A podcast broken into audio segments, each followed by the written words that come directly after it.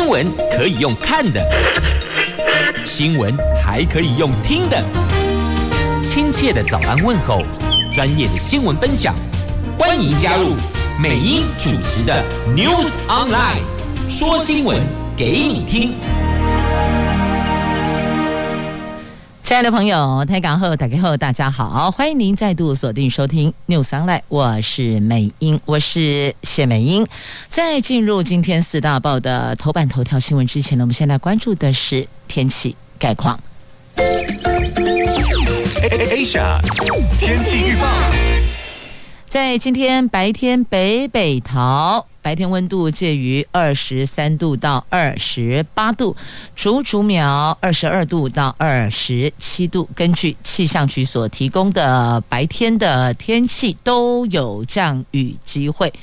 无论是台北、新北、桃园、新竹县市、苗栗、龙港、宽呐，所以即便现在看起来似乎天气还不错哦，感觉好像今天会很晴朗。不过在中午过后。会有降雨的机会，因此雨具还是得备着来呢。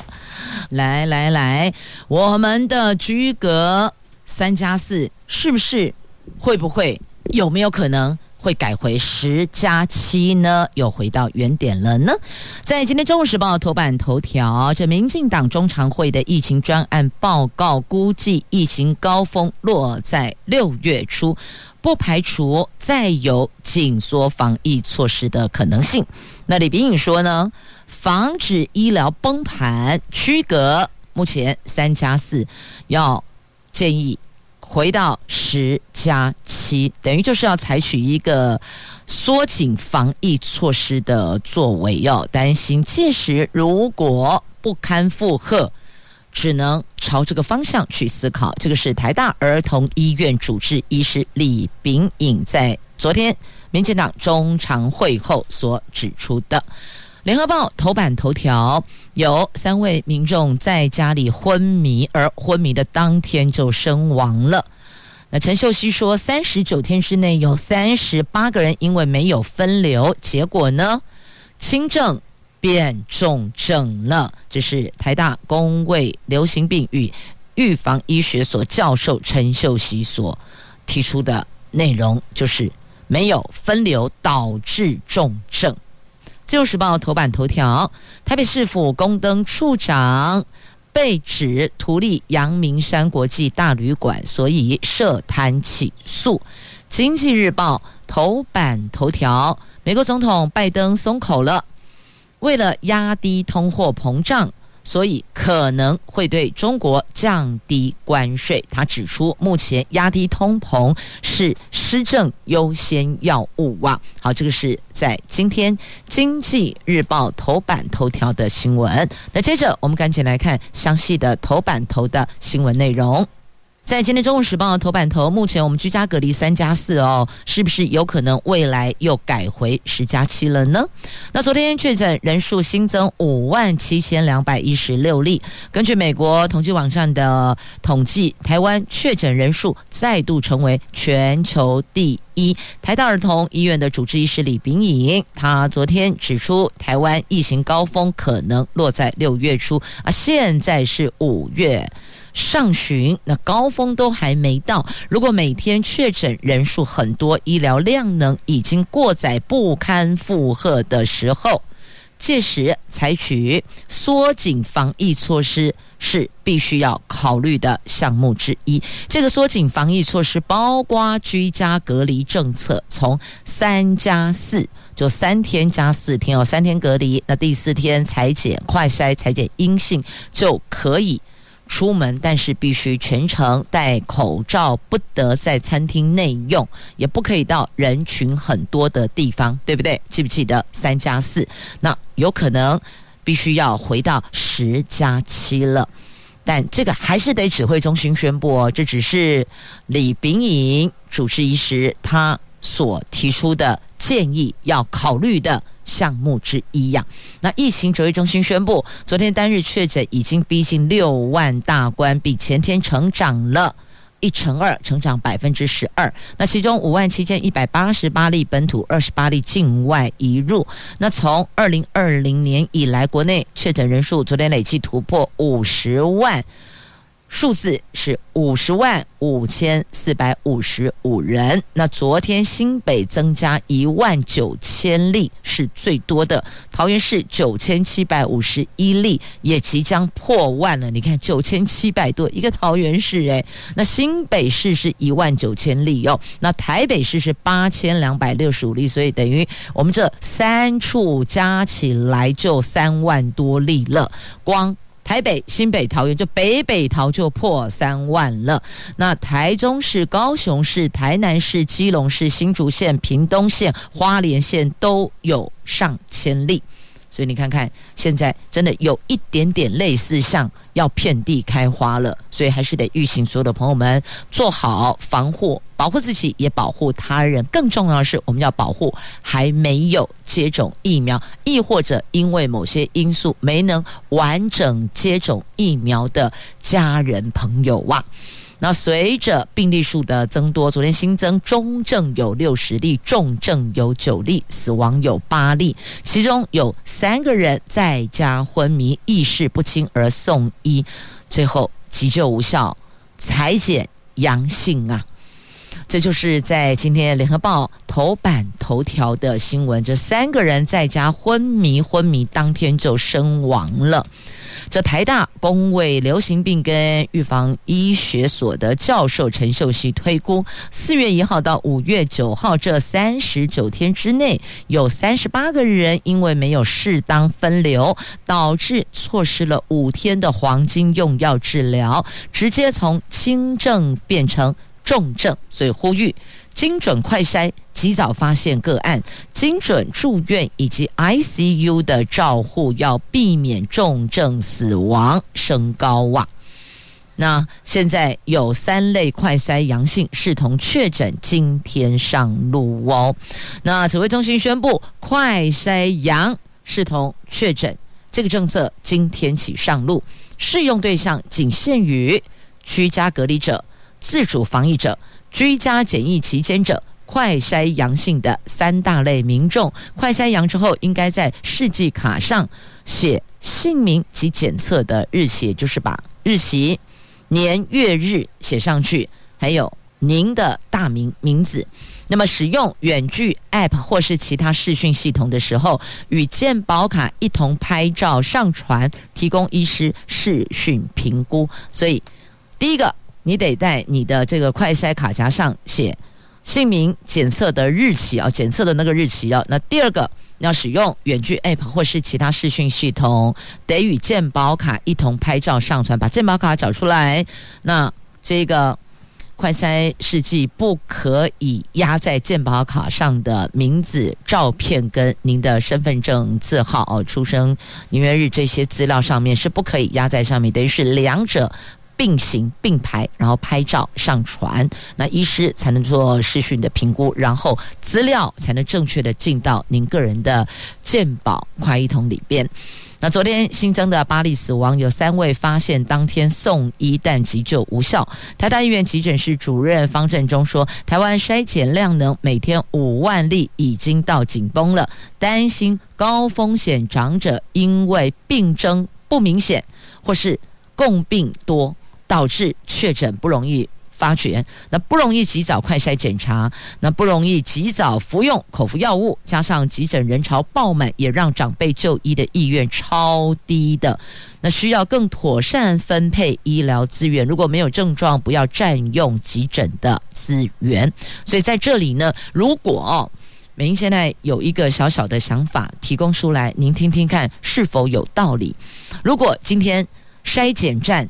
可以做这个绿色通道的分流，就是小朋友啦，就是婴幼儿哦，小孩子没有打疫苗的，跟这长辈把它分开，不跟其他的人潮一起排队哦，不跟其他人群排队。那是否在急诊的部分也可以类似这样拉开来哦？就像譬如说，长者他本身伴有慢性病，那么快筛阳性，他到医院急诊去做筛检的时候，是否也可以比照？就是老人家长辈。这有其他多重疾病者可以优先 PCR，不然的话，你去看一下，傍晚五点以后，五点过后，因为筛检站就不再收件了，所以呢，如果您是来不及在筛检站进行 PCR 的，你只能往医院的急诊去排队哦，有晚上也没有门诊哦，那半夜或什么时间都不管哦。的意思就是说呢，那同样的，到了急诊是不是也可以用这样的一个方式哦，让这些比较高风险的国人长辈，他们能够优先。PCR 之后，让他们赶快回去，因为毕竟他们的这个身体抵抗力是比较脆弱一点点的哦。那是否这样子也是可行，可以来做思考的？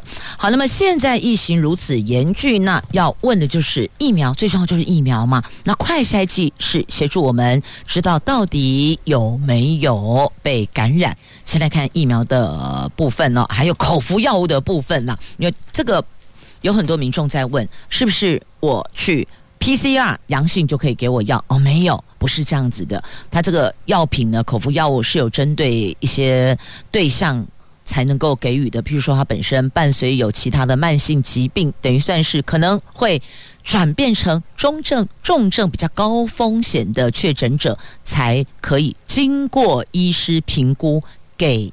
口服的抗新冠病毒药物，因此不是每一个 PCR 阳性的都可以拿得到这个药品，没有哈，现阶段没有，是有医师评估后。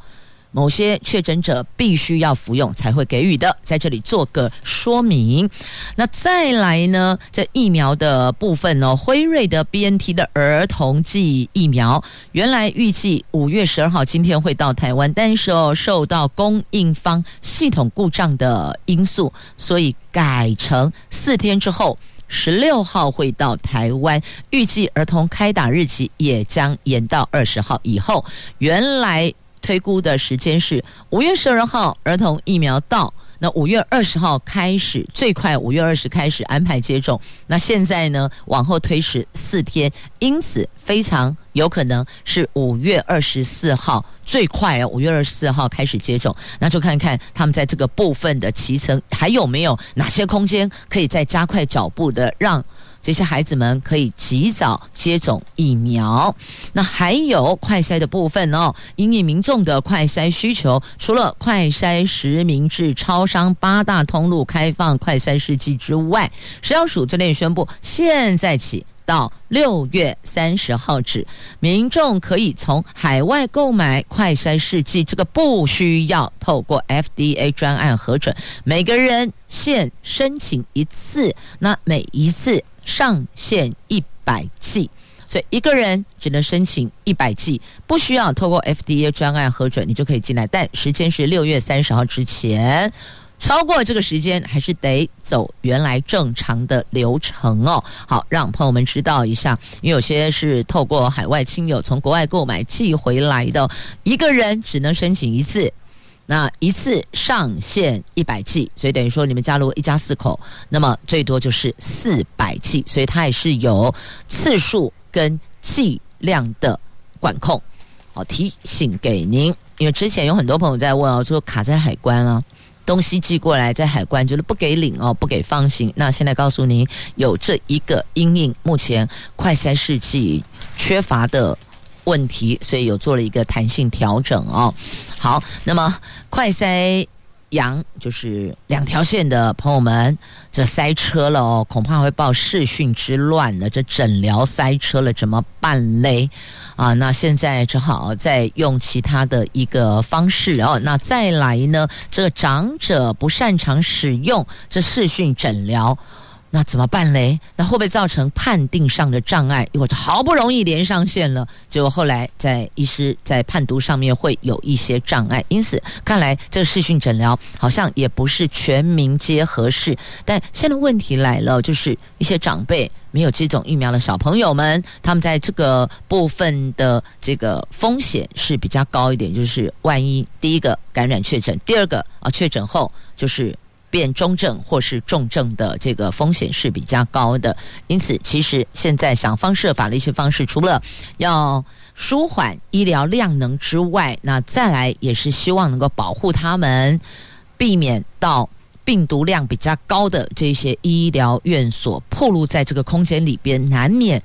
总之，因此风险会提高嘛，所以呢，在这里也是要预请所有朋友们，没事真的不要到医院的急诊室去，尤其是晚上的时间哦，因为几乎在这里排队的大部分了哦，大部分可能就是快筛阳要来这边做 PCR 的，那代表这个场域的病毒量相对也是比较高的。关注一下天气的部分，梅雨要来了。礼拜六将会有显著闪电对流以及强降雨哟。这位天气风险公司的总经理彭明彭启明，他在粉砖说，今天午后要留意热对流的发展，仍有机会会有局部午后雷阵雨的发生，所以啦。是不是气象局有提供您今天北北桃竹竹苗东五楼后机会的，就是这样啦。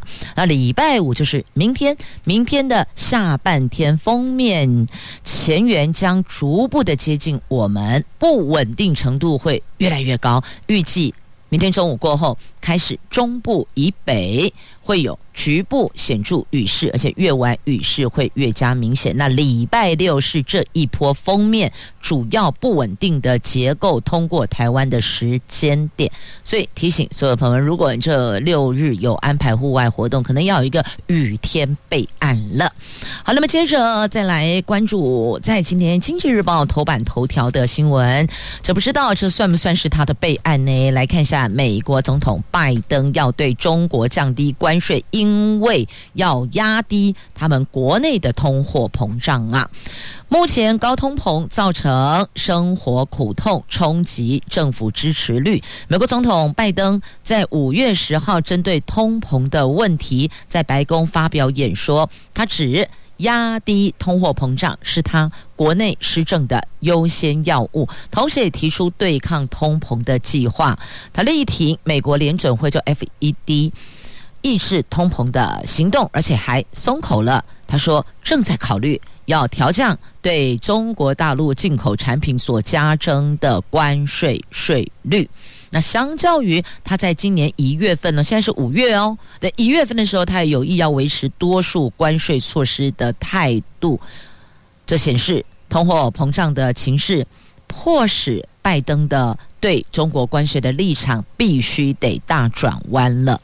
拜登重申，新冠疫情和俄罗斯乌克兰战争已经导致美国通货膨胀率要升到四十年来的最高水准，也坦承美国民众正感到挫折。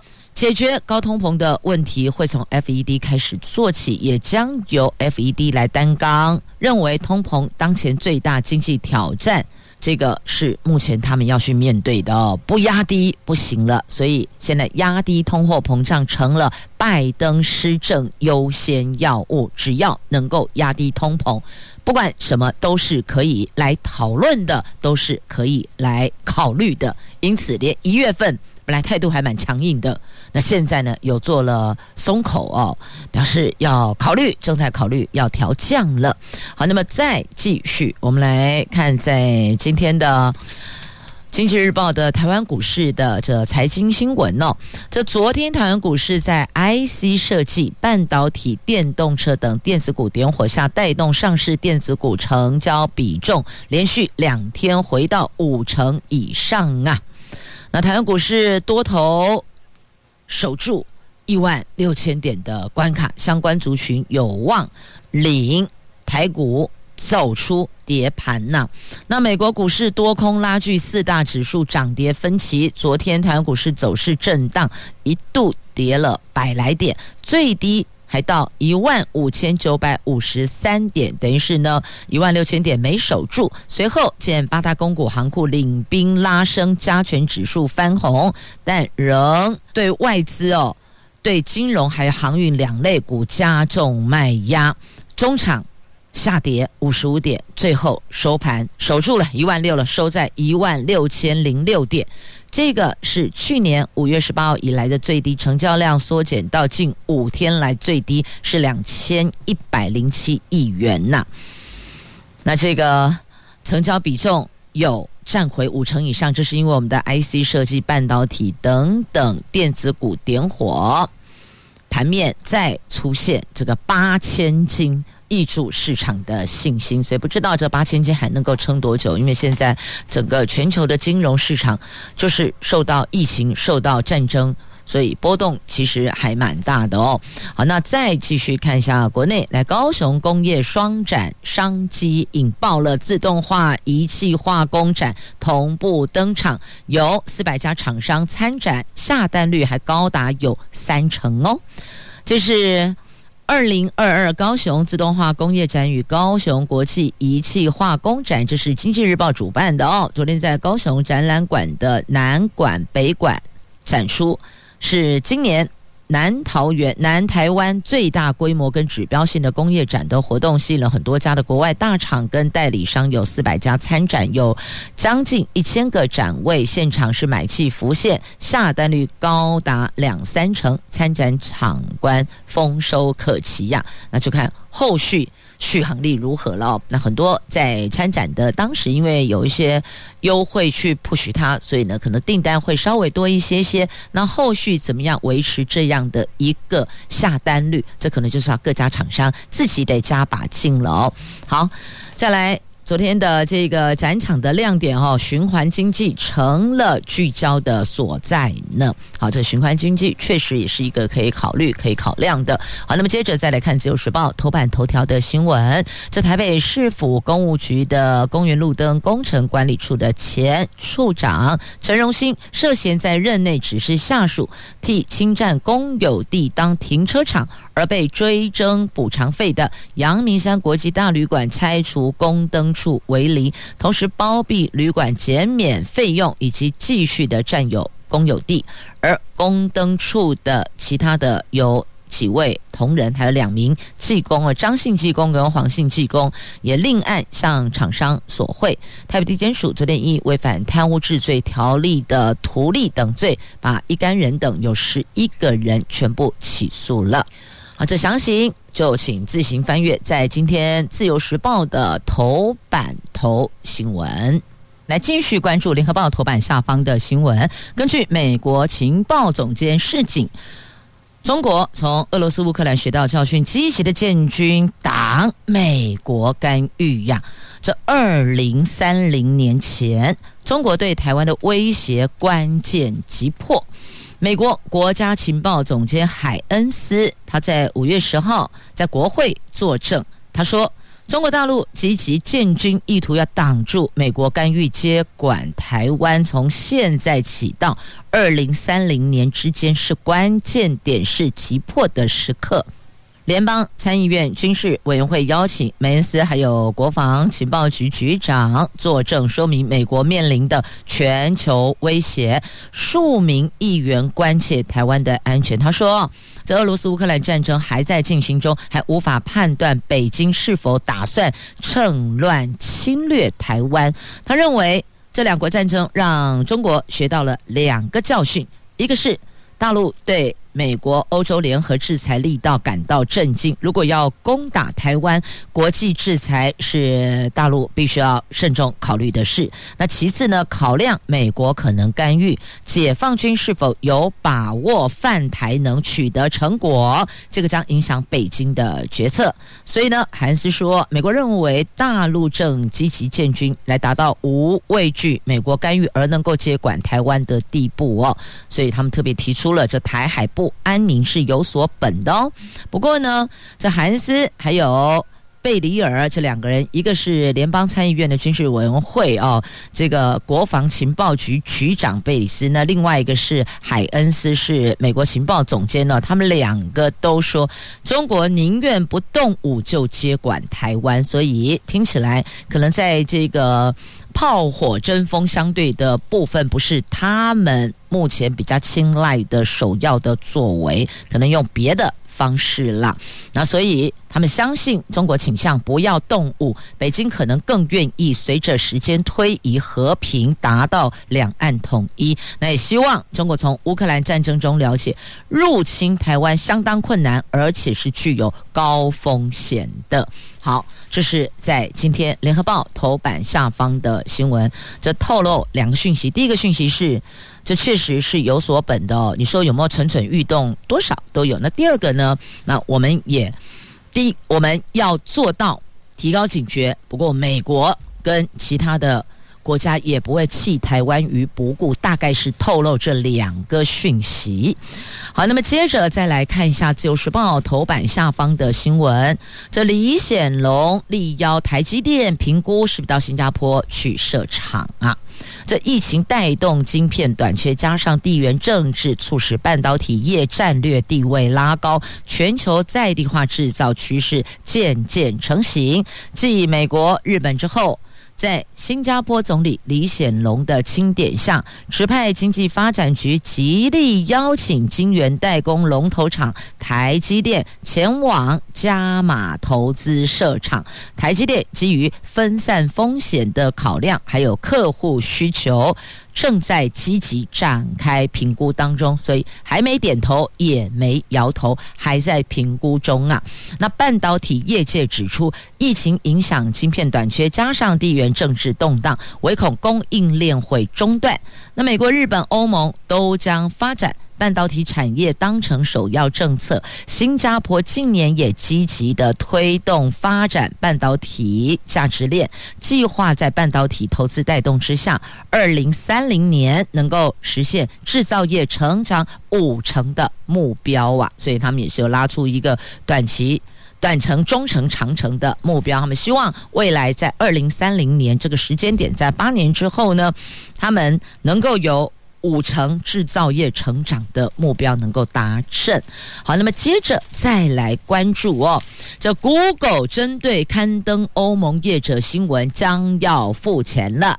在搜寻引擎巨擘 Google 表示，已经跟德国、法国等欧盟六个国家有三百家的新闻出版机构签署协议，将就刊出他们的新闻付费，而且推出一种新工具，让其他新闻出版机构更容易和 Google 签署协议呢。好，那个跟酷狗签署协议的这些新闻出版机构中有超过两百二十家是德国业者，这包括了《明镜周刊》、《时代周报》、《法兰克福汇报》等等。但这些协议并不局限在印刷媒体，也包括多媒体等等电视频道，通通都有啊。那澳洲去年通过一项法案，要求网络平台跟当地的新闻机构协商，针对出现在搜寻结果或是动态消息的内容，要洽谈付费协议。如果双方没能达成协议，则由政府指派的仲裁者制定价格。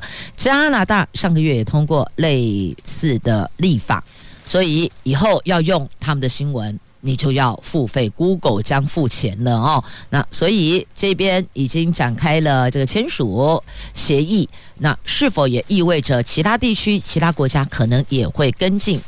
与 Google 来签订协议呢？这个是非常有可能的哦。好，那么再继续关注今天《中时报》头版下方的新闻，来立委批公广董监事同一批人，这是大锅炒，这一锅炒过去，那一锅再炒过来。这公视第七届董事会即将上任，国民党立委吴怡丁在十一号质询文化部长李永德。还有胡元辉等七个人在公广集团或所谓的第三方公正媒体担任董监事或审查委员，这就如同自己审查自己，这不很怪吗？这国民党立委李德维则说：“怎么换来换去就是同一批人在大锅炒？他们遵照党意进入公广集团，所谓的独立性、公共性都是口号，只是好听而已哦，讲好听罢了。”那所以他们提出了对这个文化部长李永得指出这个提出质疑哦。那吴怡丁质询的时候，他说以胡元辉为例，他问身兼公事董事央广。董事，那还是台湾 Plus 的咨询委员，那又在承揽文化部的这个标案的中央社挂名监事，而且他也是台湾事实查核中心的董事长，是优质新闻发展协会的常务理事，这一个人兼任六个单位。吴一丁认为涉入很深。其他例子还有苏正平担任公广集团的董监事审查委员，台湾事实查中心等董事等等等等等，也都是一人身兼多职。而且哦，这身兼多职这个彼此职务当中，还是自己审查自己，这难道不需要回避吗？啊，指出这一堆人都是大锅炒哦。好，这在中国时报今天头版下方新闻还做了一个表格化整理。那在这这个区块，想要。了解的朋友们，您就自行翻阅了。这最近有很多的朋友针对这个疫情的部分呢，有许多的质疑、担忧、害怕、忐忑，就是源自于对一些资讯的正确性哦，还有一些可以增加的空间。所以呢，在今天节目中，美英就连线了天成医院的副院长林庆元林副院长，在线上几个问题，我们就线上请教，也让所有的朋友们了解，来问候。副院长好，梅英姐好，各位亚洲家族的听众大家好，我是天成医院副院长林庆元，是林副院长哦。我以一个举例的方式来做一个盖瓜说明，让您了解大家所不清楚的问题所在，你就一并来回答，让所有朋友们能够一次听懂。那要怎么样保护自己、保护家人哦？我举个例子来讲好了哦，譬如说这个一对夫妻哦，他们两个在早上共同用餐了，就是一起吃完早餐，然后分别出门上班。那么接近中午的时候呢，太太发现身体有一些类似确诊的症状出来了，所以就用快筛试剂哦，一筛哇，果然两条线。那么到傍晚的时候。那先生大概下午五点也赶快快筛一下，因为毕竟两个人共同生活嘛，早上又一起共同吃早餐，才各自出门上班，所以他下午五点快筛他是阴性的。好，来第一个问题，请问这位先生他在今天白天所接触的工作上的同仁或是同车搭乘的其他的这个朋友，他们有没有被感染的风险？我先说明一下哈，因为现在快筛试剂可以检测的部分，大概是如果比照 C PCR 的话，大概是 CD 值三十一以下。嗯，那三十一以下的传染力就很强。嗯，那三十一以上的部分传染力就不是那么强。嗯哼，所以呢，那看这位太太她检测出来是两条线，代表她的传染力是比较强的。嗯，但是这个先生跟他接触呢，虽然他快筛是阴性，嗯，可是呢，他还是有可能被这只病毒已经攻击到。Detect 到，因为这个 Omicron 传染必须要二到三天的时间，嗯，会发病，所以呢，这个先生的接触的人，他也有可能会是阳性，那有可能是在这二到三天的潜伏期，可能 maybe 是第二天或第三天，嗯，他的病毒量够了，那您再去做检测，可能先生也会是阳性，两条线，所以表示他在第一天傍晚所做的快筛阴性，不代表身体没有病毒，是不是这样子？是没有错。好，果然他在第二天晚上的八点半，快筛两条线去做 PCR，那么哦确诊，所以要询问的就是，嗯，这个就是他的病毒量已经够了，就是已经上已经上升，等于说 C 粒子往下降，那快筛能够做出来是 CT 值三十以下，所以它就是呈现阳性的现象。嗯，那所以在第一天他快筛还阴性的这个接触的亲朋好友、同事们，也都要自己留意身体的变化状况喽。没有错，对。好，所以第一个问题，林副院长回答喽，就曾经跟确诊者在这个之前接触，也就是为什么以前我们要做框列，然后要拉隔离的意思哦。所以不要认为说哦，他。今天傍晚快筛阴性，所以我今天中午跟他一起共事，我没事，没有。接下来这两到三天都有可能哦，是这个病毒的潜伏期，因此都要注意自己的身体状况，戴好口罩，跟家人，然后还有一些消毒的部分都要留意哦。好，那第二个问题来了，因为现在有许多朋友他可能居住的这个是集合式的大楼，那所以是。共用通道、共用电梯，那这个部分要请问，快筛阳性出门做 PCR，那还是要么就是搭电梯，不嘛走楼梯？那请问这共用的公共场域有没有将病毒传播给他人的风险？呃，这个部分其实是有的，因为你既既然你是快筛阳，代表你有可能你的传染力是比较强的，所以呢，提醒各位听众哦，如果你是快筛阳搭乘。电梯的时候，其实出门的时候都必须先自备酒精在身上。那您会去接触到电梯的按钮或是任何的把手之类的，在接触前后都自己把手部做消毒。消毒完之后呢，其实是保护自己，也保护下一个使用者的安全，这是必要的。所以也建议使用电梯的朋友们，乘坐电梯的朋友们，进了电梯，类似这种密闭空间，就不要交谈，而且最重要，口罩不要剥下。那现在疫情如此严峻啊，最好都随身携带小瓶的酒精，只要有接触任何物品之前跟之后，都喷洒一下做消毒。还有手背很重要，有些人只喷这个手心、手指头就忘了手背，常常拿起来脸痒的时候，或是鼻子痒，就是用手背去蹭一下，就这时候病毒就跑进去了。提醒大家，那第三个问题哦，那么进入。医疗院所做快筛，因为哦做这个 PCR，我们就两个场域嘛，一个是白天在很多公务部门有成立的快筛的筛检站，可以疏解一些人潮。但是等到筛检站这个五点哦，他们就暂停收 PCR 的这个快筛阳的国人之后，就得转往医院的急诊。那么在这个部分有没有分别对要去进行 PCR 的？这个朋友们，还有到医疗院所的不得不去就医的朋友们，有个别的一些忠告跟提醒。呃，有，其实我们在天成医院的急诊室，我们有有做分流哈，就是真正需要，譬如说呃急诊救护的跟 PCR 裁剪的部分，已经有做分流。那也提醒大家，在这边假设你是等候快筛阳性要去采 PCR 的人，那自己呢也一样保持呃适当的距离，戴好口罩。口罩千万不要拿下来。第二个，随身也是带着你的消毒的酒精瓶。那针对你碰触、接触到的人哦，甚至就是保持一个距离。第二个，碰触到的物品之类的，随时做消毒。那最担心就是拿下口罩彼此之间的距离，因为这些大部分都是，既然是快筛阳，代表有可能它的传染力是非常强的，才会去做 PCR。这是跟大家民众呃所提醒的部分。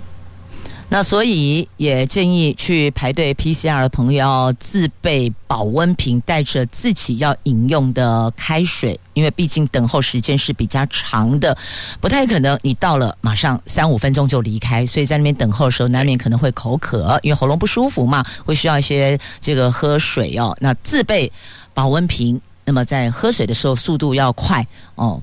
然后要避开人潮比较多的地方，就是要提醒大家注意。那再来啊，因为这个场域它的病毒量显然是比其他地方来得高、来得多的，因此没事千万不要往这个区块靠近，是吗？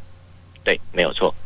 好，预请大家哦，做好防护，保护自己的同时也是保护他人。因为现在这个疫情哦，不断的一直滚，我有靠每一个人都做到，那么才能够让这个疫情。快速退散，不然的话呢？好，我们确诊痊愈了，可是其他人又确诊了，所以就陷入一个无限循环当中。那还有一个最后追加一个问题哦，有朋友在问说：“哎，我是不是确诊之后我就可以免疫了？”所以甚至有人说，如果确诊一次可以免疫，那干脆快点来吧，免得现在比较忐忑。所以想要导正一下这样的观念。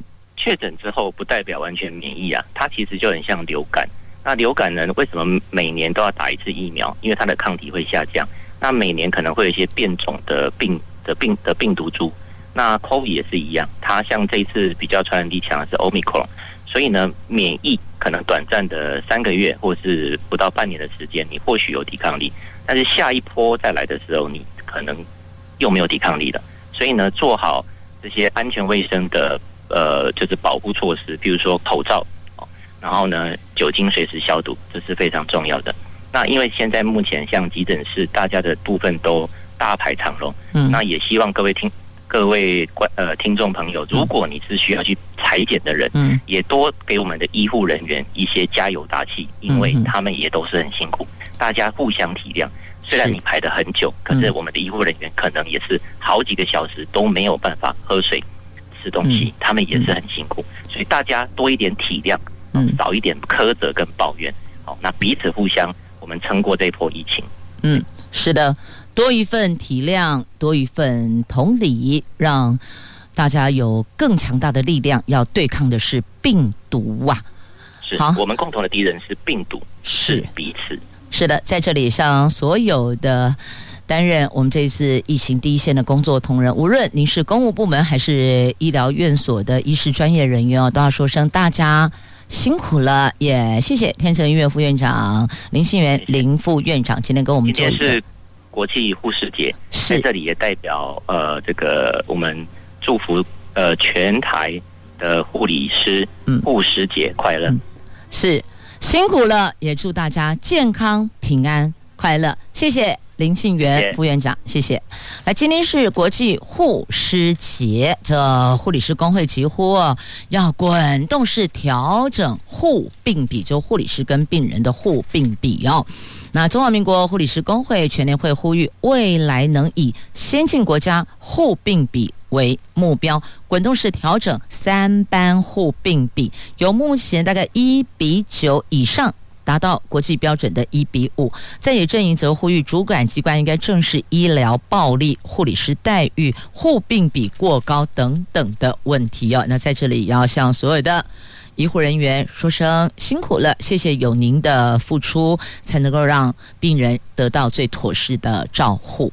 接着来关心的是碳费的问题哦，这立法院的卫环委员跟经济委员会等昨天联席审查温室气体减量及管理法的修正草案。环保署说，初期征收碳费的对象大概是一亿五千吨的温室气体，不排除定出碳费的费率累进机制和公式。企业自主减量必须有效减少温室气体的排放，而且达到指定减量目标才可以申请优惠费率。虽然会透过碳费来鼓励排碳大户减碳，但是中小企业则不一定啊。那四月二十一号，行政院通过了温室气体减量及管理法的修正草案，修正后，这个案法案名称叫做《气候变迁因应法》。这民进党立委郭国文昨天就质询说，环保署曾经对外表示，每公吨碳费征收一百元，但价格过低，难以实质减碳，碳价的递增与累进机制都应该入法。等于意思是说呢，以后就要把这一块给入法。那立委呼吁原民权益。保障也应该要入法。那这一次呢，目标希望排碳大户先行。那再来，学者说呢，收碳费不征碳税，恐怕会成了环保署的小金库呢。所以，这个到底该怎么做才能够？公平、公正又公开，又能够实质的把这个钱用在这一块，也就是有点类似像这个专款专用的概念哦。就是我们的彩券盈余基金，那就是用在社福区块哦，有没有一个指定专用等等？那立委忧心企主是呃企业自主减量享优惠，那官员只必须要满足有效减排，达到指定目标才可以，所以还是有设门槛的。好，那么接着再来关注，在今天《自由时报》头版版面的图文呢、啊，来看台湾第一面许乐听奥百栏摘下金牌呀！这百米跨栏能够拿下金牌，其实我们这一次挺好的第一面金牌落袋了，给他掌声鼓励鼓励，太优秀了，台湾之光。那接着再来看这一位哦，这是官拜少将，他把这个。军服脱了，拔阶跳伞训练哦，一样。即便我是将军，我还是一样得拿到这个伞徽哦。那要拿到伞徽，你必须得通过伞训啊。好，这是陆军航特部政战主任唐明德少将，在四月一号由马防部政战主任一职调任之后，随即拔阶接受伞训。他和所有学员都一样。必须要通过地面基础训练以及五次跳伞合格，才能够获发伞徽。那空训中心基本跳伞训练班在五月九号进行第五次的跳伞，唐明德率先从运输机舱门跳出，成功着陆。教官也为他别上伞徽，象征正式加入特战部队的大家庭。所以你看，要服。众人，你必须自己先做到。一样，将军，我就把我的星星拿下来，我就跟你们一起受训，一个月时间，要成功着陆五次才能够通过，才能够获发伞徽。拿到之后，你不觉得那个管理起来你觉得更踏实了吗？好，接着还有这台南水域体验，邀您来玩水。这台南水域游憩体验在五月二十九号登场，包含了十公里环运河挑战、黄金海岸风筝冲浪、四昆溪红树林生态探索，还有提供独木舟、立式划桨等载具，让民众在。这里可以消闲，可以休闲消暑。好，有虎头皮、葫芦皮，还有德元皮，有三个场域邀您来体验水域哦。这他们会提供独木独木舟，也会提供立式划桨等载具，就等您一块来玩耍了。啊，这个天气炎热哦，疫情当前呢，怎么样？能够放松舒压，这个很重要哦。场域的选择内容也是得谨慎。那如何做到保护又能够舒压，共创双赢啊？同时，谢谢朋友们收听今天的节目，我是美英，我是谢美英，祝福你有健康、平安、快乐的一天。明天上午我们空中再会了，拜拜。